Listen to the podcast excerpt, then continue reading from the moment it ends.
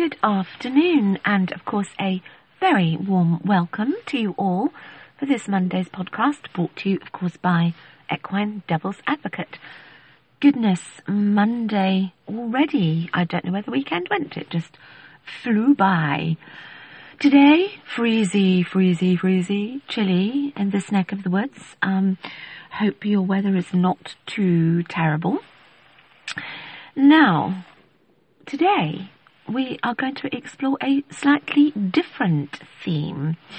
I did earlier on say that we would be introducing a Q and A segment. Uh, I wasn't quite sure when or how. Well, today is the day. We've actually got lots of questions starting to stack up, and I'm sure you're all dying to hear the answers. So very many thanks to you for sending them in. And given the time of year, it's purely a time issue on our part. It's rather easier to do them today and on Friday than a midweek special. So we thought, yes, let's just go for it.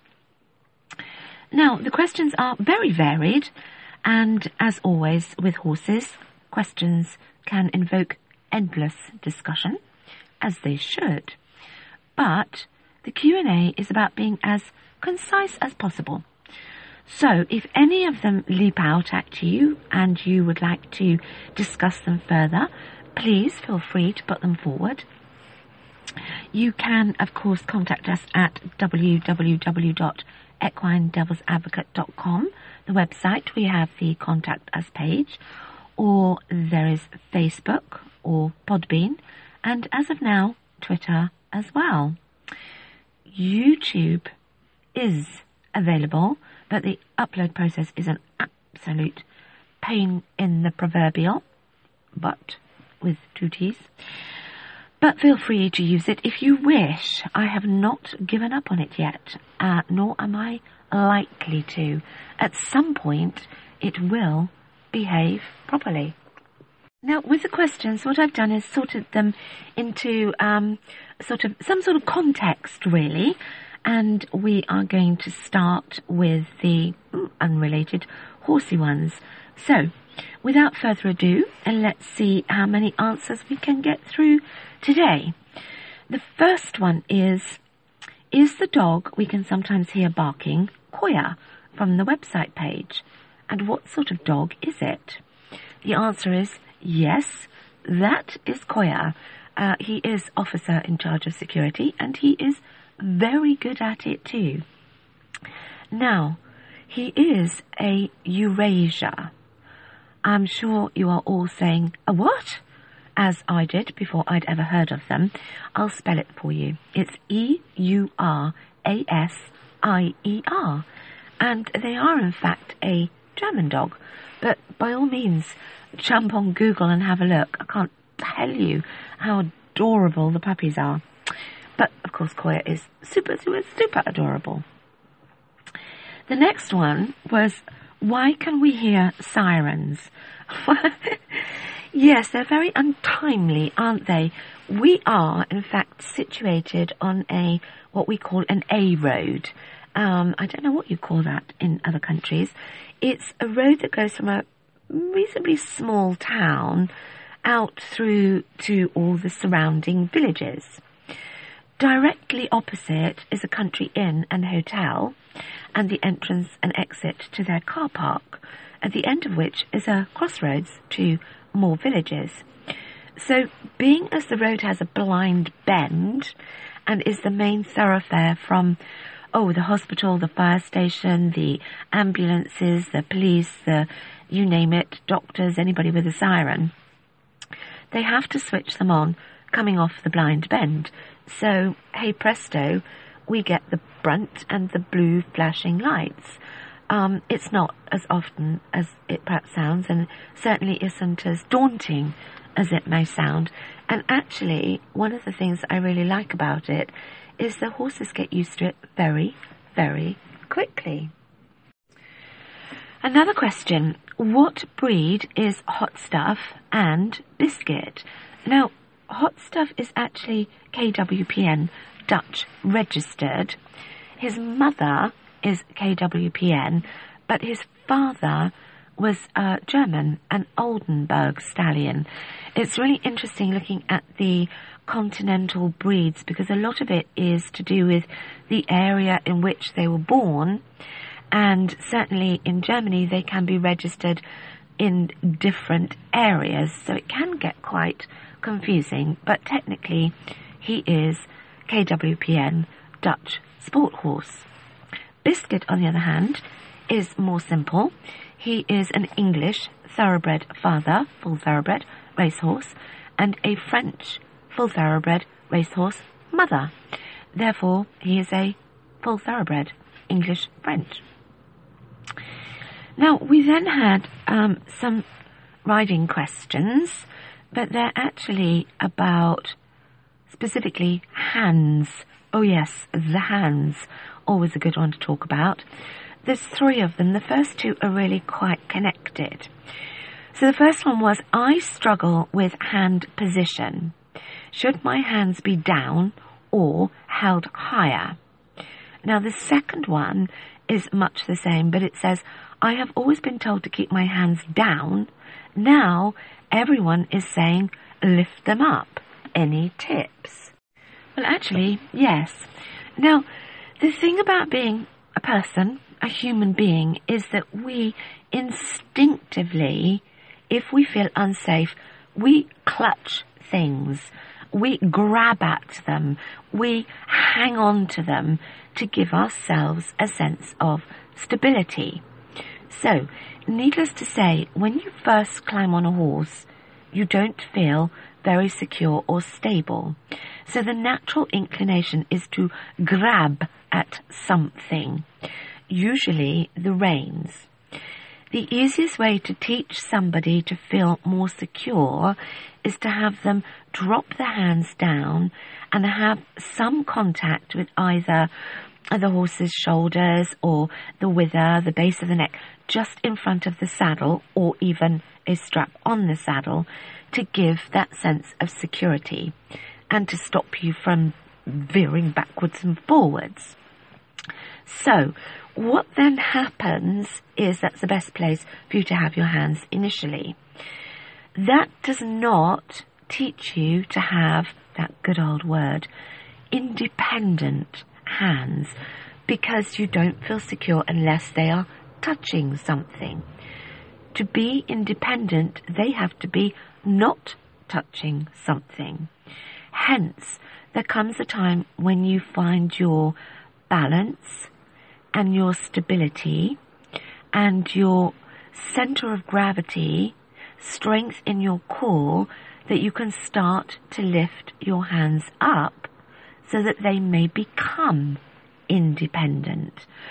And I think that's where one has to decide the right point in the riding process to encourage somebody to actually start to lift them up. Um, it's always better to do it in increments rather than suddenly decide they have to go from being down and in contact to suddenly up somewhere, because that is more destabilizing, and the whole process is about becoming more stabilized. The other one, the third one to that effect, was, I see so many different hand positions in competition riders. Why is this? Well, that's the next stage of progression, because as with anything, once you've established your your confidence, so you could say that with oh any sport or or in fact even something like driving, one tends to develop one's own style, perhaps, I would say. So in terms of competition riders, yes, they get to the point where their stability is there and their balance is there, and you will see an event rider, you know, roll their wrist and bring their hand out wide to make a turn, or a show jumper, you know, bring the hand back and then give it forward way over the neck. So it starts to become one's own style and technique, and that becomes secondary to the main aspect of connecting with your horse. It becomes a sort of a substrata. And so that's why there is no, in that situation, one correct hand position, provided it's one that is effective and one of non-interference.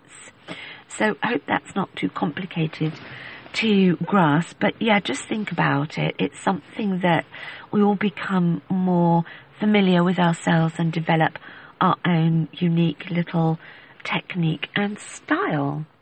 I should add, probably, with the exception of dressage. There's another one to do with hands and reins, and it says, any advice on correct rein contact? The answer is yes. Have a really good little technique for you that you can practice anywhere and everywhere. And I say this to probably most of my clients. The first thing is, it's not about the contact with the horse's mouth or the bit. It is about the contact on the rein itself. I say to my clients, your reins are your friends. Please do hold them like they are your friends. Now, by that I mean in the palm of your hand. Finding that best and correct and even feel of the rein in your hand is a really, really good little exercise to help you do that.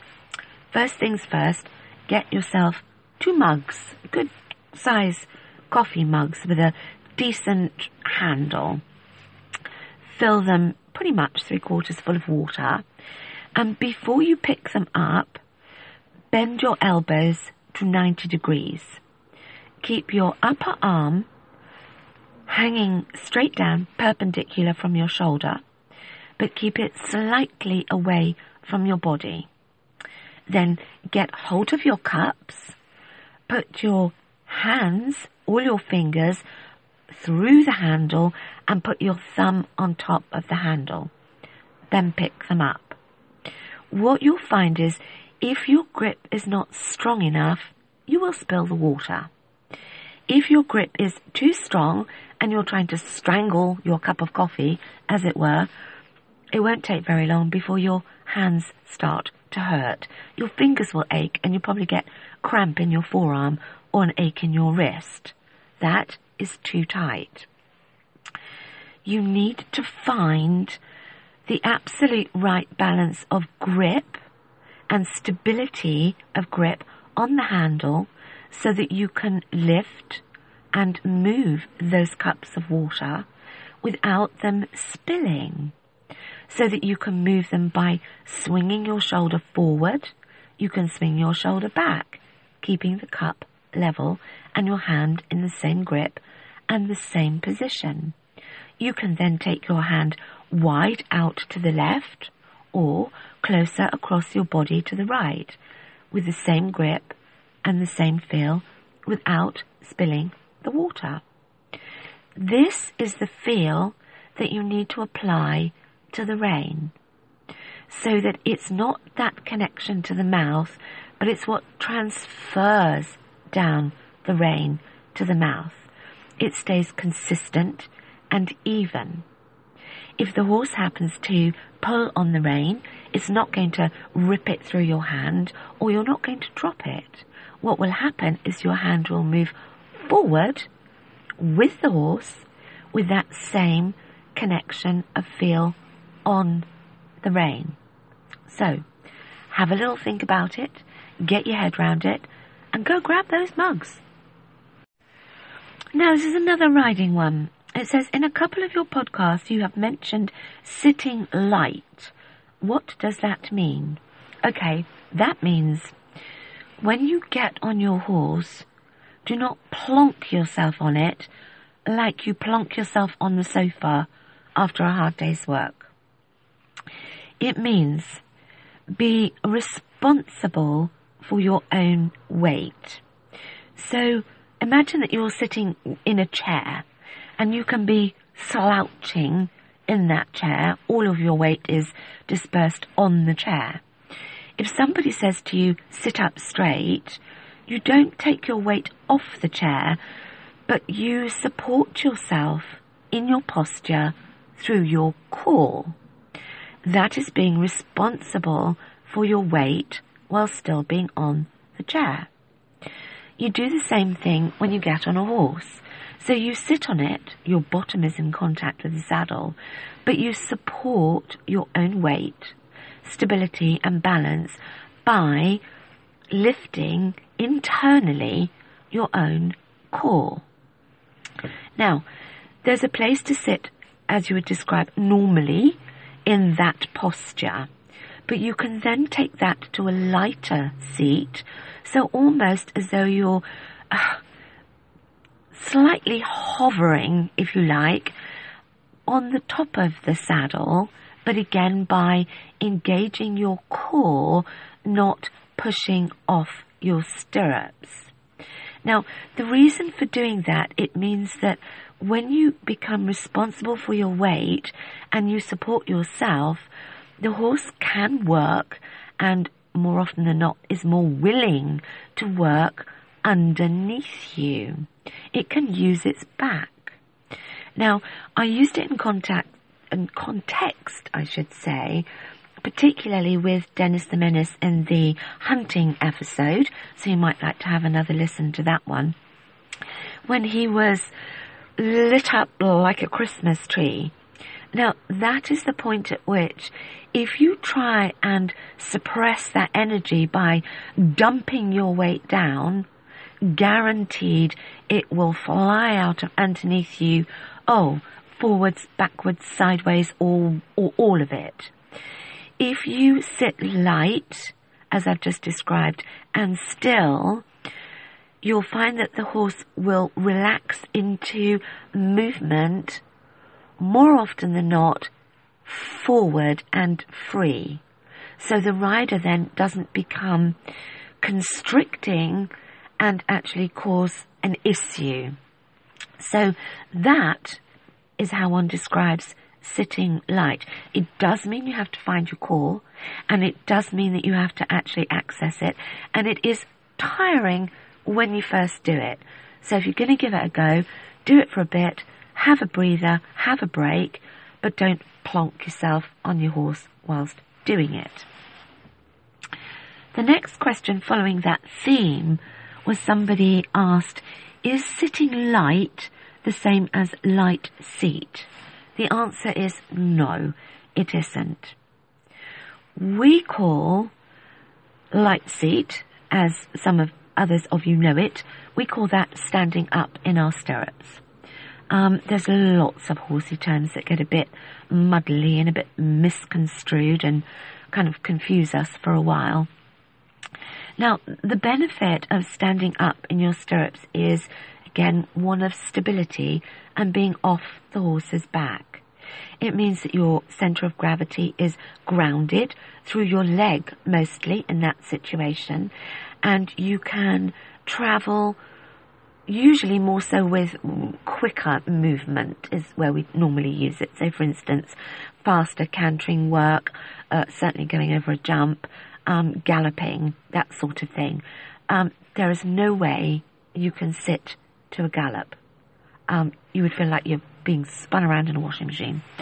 Um, and also, same principle, it actually allows the horse to work underneath you, so you stay in balance and you are light and suspended under your own balance within that movement. So, again, something to get your head around, but the two are actually very different, although they have a similar underlying theme. This is on a different topic. Somebody asked, what is the best horse to learn on? For me, beyond a shadow of a doubt, an artificial one, a simulator. And I'll tell you why. The thing about learning to ride a horse is that it's all about movement, and the movement that comes from a four-legged, largely speaking, decent-sized animal with a mind of its own. A daunting prospect, is it not? And when you first start, you have no concept of what that movement feels like, because often it will look very different to what it actually does feel like. Now, the best thing to do would be to put yourself in a situation where you had a simulator, and I don't doubt that technology is out there to have one that, that can duplicate, oh, anything from a, a small teeny-weeny pony short-stepping trot to, oh, anything, anywhere you want to go. That would give you the opportunity to just feel and become accustomed to that movement without having to worry about the horse and the steering and the, the where am I and did I do that bit right and it's not listening to me and it won't go or it's going too fast and all the added bits that come in. Let's face it, who in their right mind would want to be a riding school horse? It's a tall order, and the ones that are very good at it, very hard to find. So I think there's a real avenue for somebody out there. Here's an idea for you. Create a similar that duplicates all the basic movements that people would need to get used to before they got on a horse. Wouldn't that be just brilliant? Another one on a similar theme. Best advice for someone who wants to learn to ride. Absolutely, it is about movement. It is about becoming accustomed to movement. So the best way that you can find to do that is the best route to be able to practice and get used to it and become familiar with it and then learn what to do when you're in it. Another very straightforward question. Can people be too big, stroke heavy for a horse? Yes. Simple. Another one, is it easier to learn to ride younger or when you're older and understand more? Younger, most definitely. I think because one's not so uh, in self-control of movement. I think when one's younger, you tend to sort of go with the flow a bit more. Um, you're certainly smaller, lighter, so there's less gravitational pull, if you like. And I think probably one is more open to the fun side and not perhaps worrying so much about what could go wrong, as one does when one gets older. On a completely different note, question, should you let somebody ride your horse? Well, I say absolutely, yes. There's many situations where it can be very beneficial. One being somebody could be the best person to give your horse confidence, perhaps where it lacks confidence, and perhaps a situation where you also lack confidence. There may be another situation where perhaps, you know, you're at work and you're, the weather is terrible, Um, and your horse can't get out very much, and somebody will exercise it for you. It's got to be better than it staying in all the time. And if you think about it, there are so many professional yards, and the horses get ridden by different people all the time. You know, new staff, up-and-coming staff, uh, not necessarily the person that competes them, and it's something that just, just becomes a very natural part of that world without an issue. A situation where it wouldn't be sensible is obviously if horse and rider are not suited. So by that I would perhaps say a more novice rider with a younger, less experienced horse. Um, or another situation would be somebody that perhaps you would be asking to school, educate your horse, but they had a very different technique and method and feel from you. Then, in that situation, you would not reap the benefit, and your horse would be see- receiving a very mixed message from two different people. Too much conflict in that scenario. Now, here's another completely different one. Has Equine Devil's Advocate worked with Mustangs? Well, no. Um, we don't have Mustangs in England, but I will say they do absolutely fascinate me. Yes. Somebody else asked, Does Equine Devil's Advocate have a favourite breed? And the answer is no, I don't. Um, I love looking at breed traits and understanding them. And I also then love to get to know the individuals within that breed and within those breed traits. I find the whole variety, yeah, absolutely inspiring, fascinating, and there's such a lot to be learned. So no favourites. Another one, completely different again. Does Equine Devil's Advocate agree with putting boots on horses? Uh, totally. But I am fussy about the type. I personally cannot see the sense in not having that little bit of protection that can stop the most oh, simple thing causing a big drama. You know, a smacked suspensory or, um, you know, a horse that strikes into itself and gets an infected cut. Uh, it's just like, for the sake of having a boot on, makes no sense to me whatsoever. Quick, simple, easy and effective. Another one along a similar line. Why do dressage people always wrap their horses' legs in white bandages and overreach boots? Simple answer. One, for protection, much as we've just spoken about with the boots. And the second reason is that it draws the eye of the observer, be that the trainer or perhaps even a potential buyer, to the movement of the horse, to the footfalls, to the rhythm, to the steps, to the to the tempo, and basically it really clarifies what that horse is doing in each three pace. So it gives a really good benefit, because that's an important part of a dressage horse. And here's another one. It's sort of along the lines of um, equine clothing. Do you agree with rugs stroke blankets on horses? Absolutely yes.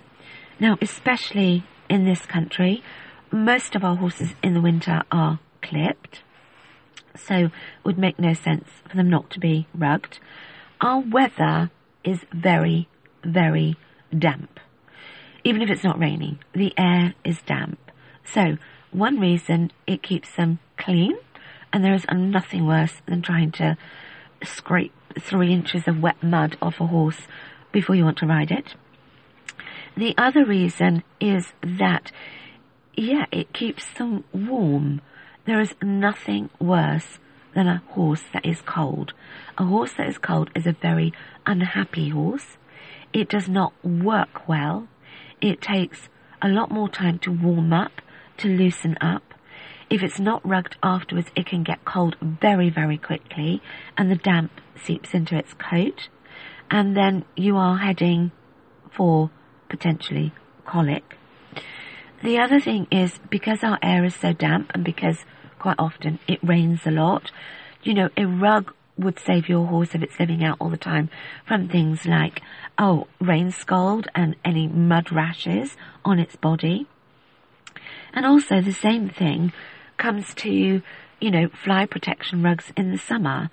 Personally, I cannot see the point in watching a horse run itself ragged around a field being chased by bitey flies, where it comes up in rashes and painful lumps and bumps that you then want to bring it in and put your tack on. No logic there for me. However, what I do do, and I do strongly advocate for the winter rugs, is to actually go one size up, because when you get that layer of air between your horse and the rug, they regulate their temperature so much better.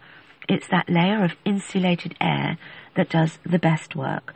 So good quality rugs with no tight surfaces, I would say. Now we're going to finish up with this question for today. Um, it's a question that is, I'm not sure of the context exactly in which it was sent, but I'll answer in the context in which I think it might have been sent. The question is, if you get a new horse, what is the first thing you do? It's actually a really interesting question, and I like it, so I'm going to try and answer it in, yeah, in this context. So the first thing that I do personally is look at it. And by that, I mean really look at the horse. I am looking for health indicators. I am looking at its condition. I'm looking at its muscle tone, its hooves, it's the way it's been shod or whether it's unshod. I'm looking at its conformation. I'm looking at its limbs, any lumps and bumps. I'm also looking at the condition of the skin and the coat. I'm then looking at the horse's expression. I say this a lot, but I say it again. What do the eyes say? What's the face telling you? Is the horse relaxed? Is it a bit stressed? Is it a bit lit up? Is it a bit excited? Or is it just intrigued and inquisitive? The next thing I do with that is into the stable it will go, usually for a pee and a drink. I let them settle for a while, which usually, usually means coffee time or cup of tea time and a chat with the owners. Then what I would do is turn the horse out with boots on. I personally very much like to see them move loose as a first thing. I like to see how they move, how they hold themselves, and how they just naturally want to express themselves and introduce themselves to horses on the other side of the fence. After that, I'll just leave them to settle for the rest of the day. That information then usually gives me all the information that I need to start creating an individual program for that particular horse and what I think will really work for them and where I need to go in working with them. And I usually start the following day. There are the odd occasional exceptions to that rule, but that largely is my rule of thumb. Where it would be different is if it's a young horse that's perhaps not backed and has come in for backing and breaking. Then I will give them, oh, even up to a week to settle in. Just to let them find their feet.